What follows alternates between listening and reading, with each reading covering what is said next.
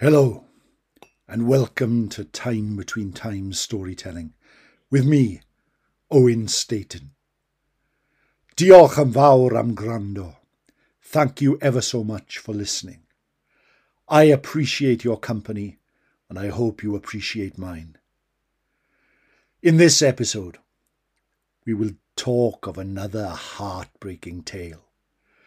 A tale to send a shiver down your spine a tale to make your hair stand on end, a tale of a curse, a tale of a wedding. But before we get there, let us talk about the time between times, the time when it is neither night nor day, but the sun has gone and the sky is grey. For that is why we are here. This is the time we can leave behind all the trappings, all the cares, all the worries, all the strifes of this world, and sit back and relax and enjoy a tale told in a traditional way. A tale told at the time between times. Outside, as I record this, the sun is scorching down upon me. But in my mind, I am at the time when the sun has gone and the sky is grey, but it is neither night nor day. In my mind, I sit around the fireplace looking at each and every one of you and enjoying your company. The dying embers of the fire splutter and splat.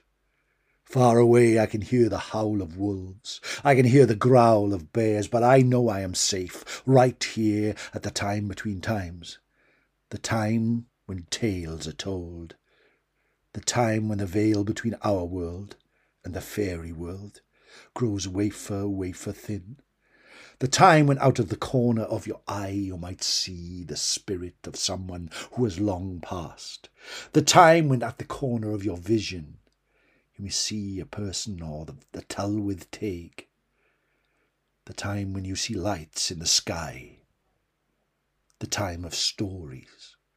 Whether they be happy or sad, now is where we tell them. So close your eyes if you can, relax if you can, and listen to the tale. In the north of Wales there is a place called Nant Gwrtheyrn, Vortigern's stream. These days it is used as a Welsh language centre and a place of learning, but it is a place that has a great history, a place that has many stories attached to it. In the hills around there, Elis Vach used to run races, but that is a tale for another day. The tale I will tell you starts at the time of Henry VIII, when the abbeys were being demolished, when the monasteries were being sold, when Henry broke from Rome for a love of a woman, and Cromwell's men marched from town to town, closing the monasteries and taking all their gold and all their treasure. And not far from Nant Gwrtheyrn there was one of those very monasteries. And at that time, when the soldiers came from London and marched up the path, their armour and their shields clanking in the sun, they came to the monastery and they dragged out the monks and they took all the treasures. And as they did this, one of the monks turned to them, and with his dying breath, as he was dragged down the path, he called out a curse that echoed through the ages. No children will ever be born in Nant Gwrtheyrn. This generation will be the last, is what he said. Such was the venom in his words that the soldier struck him through the heart with his sword, and the monk was left to die in the path, his corpse rotting in the midsummer sun. But what he said had a ring of truth. What he said had some semblance of a story told full of truth and venom for no children were born in Nant Gwrtheyrn for many a year, and many people moved away, fearing the curse upon the village. But there within the village there was joy as well as sadness, as two young lovers, one called Rhys, one called Meinir, would walk the streets and make their way down to the beach, hand in hand, knowing that their future lay in front of them. The ruins of the monastery were far away, and the deeds of that day were almost forgotten, as Rhys and Meinir used to revel in each other's company, and loved every moment that they spent together. Above the village, on a cliff top, overlooking the sea, there was an old oak, as old and cragged as a hooked claw. It there it looked over the raging waves, like a hand rising from the cliff face. And Rhys and Meinir would walk the winding path to the oak and sit under the tree as the sun started to set in the west and declare their love for each other. And one day, Rhys asked Meinir to meet him by the tree, and as she walked up the winding path, he looked down and saw his love coming towards him, her blonde hair radiant in the sun, the flowers that she held in front of her, and her long flowing gown, the most beautiful thing he had ever seen. He took out his knife and carved into the oak, Rhys loves Meinir. And as she approached, he got down on one knee and out from his pocket he pulled an old tin ring, for that was all that he could afford, and asked Meinir to marry him. Of course, with tears in her eyes, she said yes, yes, she would. And then he stood aside and revealed the carving on the side of the oak, and her tears of joy turned to tears of anger and sadness. Why have you done that? You know there is a curse. Why have you done that? People will. We're not married yet, and you have declared our love. Be quiet, my love. For now we will marry. For now we will always be together. There is no curse, just an old tale that people tell. We shall be married. Our future will be bright. Our children will walk these hills just as we have. Fear not, fear nothing. The days and the weeks passed until the long awaited time of the wedding arrived. There in the old chapel in Nant Gwrtheyrn, bunting was hung up. It was there that all the village gathered to see the wedding of Rhys and Meinir. Now it was tradition at that time that the bride would run and hide, and the groom and his groomsmen would seek her high and low around the village, and then bring her to the capel where the first kiss would be had. As Meinir, looking beautiful in her wedding gown, looking as gorgeous as the dawn after a dark night, blew a kiss to Rhys and ran down the village streets, her bare feet clattering on the cobbles Rhys covered his eyes and counted to a hundred. Slowly and slowly.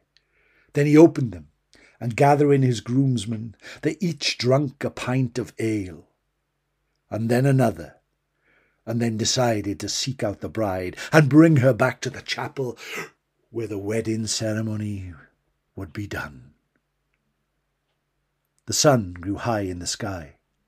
The guests grew impatient as Rhys and his groomsmen searched all the streets in the town. They ran down to the beach. They ran up to the cliff. They covered the fields. They covered the streets. They looked around the back of every house, but could not find any sign of Meinir. They looked and looked as the sun grew old, and the laughter in their voices grew to concern and sadness as they still could not find her. They carried on searching and searching until the sun started to set, and the time between times, the time when it is neither night nor day, but the sun has gone and the sky is grey, came upon us. At this time, the groomsmen started to wander away, each of them thinking that Meinir must have had second thoughts, each of them thinking that Meinir had abandoned Rhys, and maybe our love was not as true as they had first thought. Night fell like a shroud.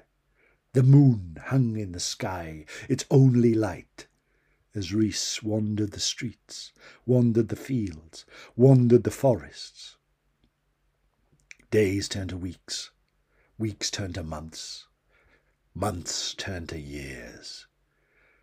And everyone in the village looked at Rhys, who wandered the streets, his hair and beard long, his wedding clothes hanging off him, his boots rotten away, still calling, Meinir, Meinir, where are you, Meinir? Everyone felt sorry for him. They would give him food that he would barely eat. They would give him drink he would barely sip. And still he wandered around. At some point, a small hound started to follow him, as thin and as ghastly looking as its master.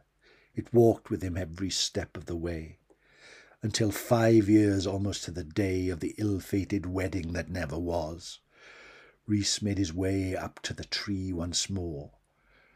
The skies were growing grey. There was rain in the air.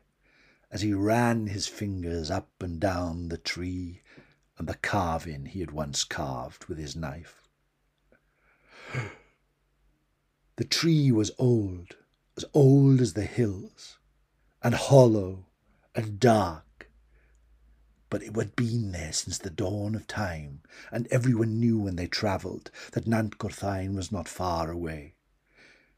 Rhys sat down, placed his back against the trunk, and wept and wept as he had done every night since then. Just as the sun became dark, lightning came in the sky. First thunder far away, sounding like drums in the distance, but coming closer and closer, and then lightning that lit up the sky like it was day.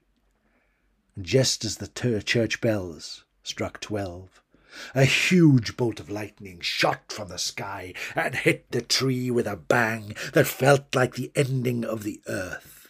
Rhys staggered away as the tree smouldered, and he turned around and could see that it had been torn in two by the lightning bolt, and the hollow cavern within had been revealed. And there, inside the tree, stuck was Meinir, now but a skeleton, still wearing her wedding dress with dead flowers in her hair. Her bones collapsed to the ground as Rhys stepped forward and realization hit him that Meinir, all those years ago on the day of their wedding, had climbed into the old hollow oak in order to be found by her love but she had become stuck. As the days passed, she had slowly perished within the bough. And here she still was, and only when the tree was cast asunder by the lightning was she revealed. Rhys ran to the cliff face and jumped into the sea to his doom. And the hound sat overlooking the ocean, crying and howling to the sky.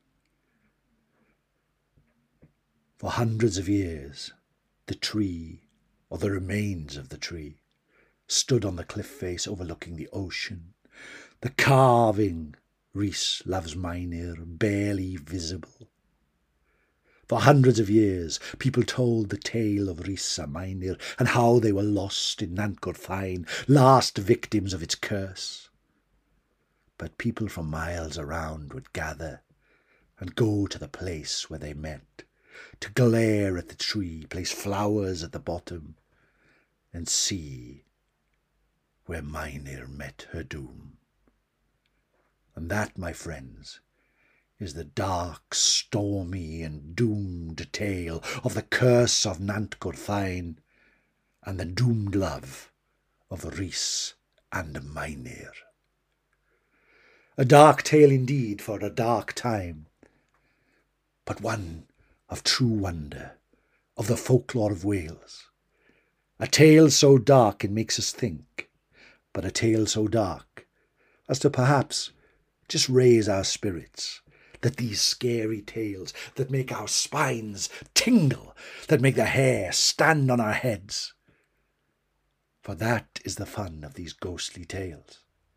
And it is said that even now, at Nant Gwrtheyrn, at the time between times, the time when it is neither night nor day, but the sun has gone and the sky is grey, if you look up on the cliff face, sometimes a lone figure is seen wandering back and forth and crying out for the love of his life as Rhys still searches for Meinir from the other world. A famous tale indeed, and one of my favourites, my friends, and I hope you enjoyed it here, wherever you are, whenever you are. My name is Owen Staten. This is Time Between Times storytelling, and now is that time where I must thank you for all the many of you from all over the world who have subscribed or liked or started to follow this podcast. To me, that has meant the world that I am just not talking to myself, that I am actually talking to people who enjoy these tales and are taking the time to listen. You can get hold of me. I am on Twitter. It is Owen S. Griffiths. Or if you type in Owen Staten, you will find me. You can, you can email me, owenstaten at aol.com. I try to respond to all the emails I get and any requests for tales that you wish to hear, or just how a tale made you feel, or how a story raised your spirits, or made you think about times past, or the magical world, or the veil between our world and the fairy world.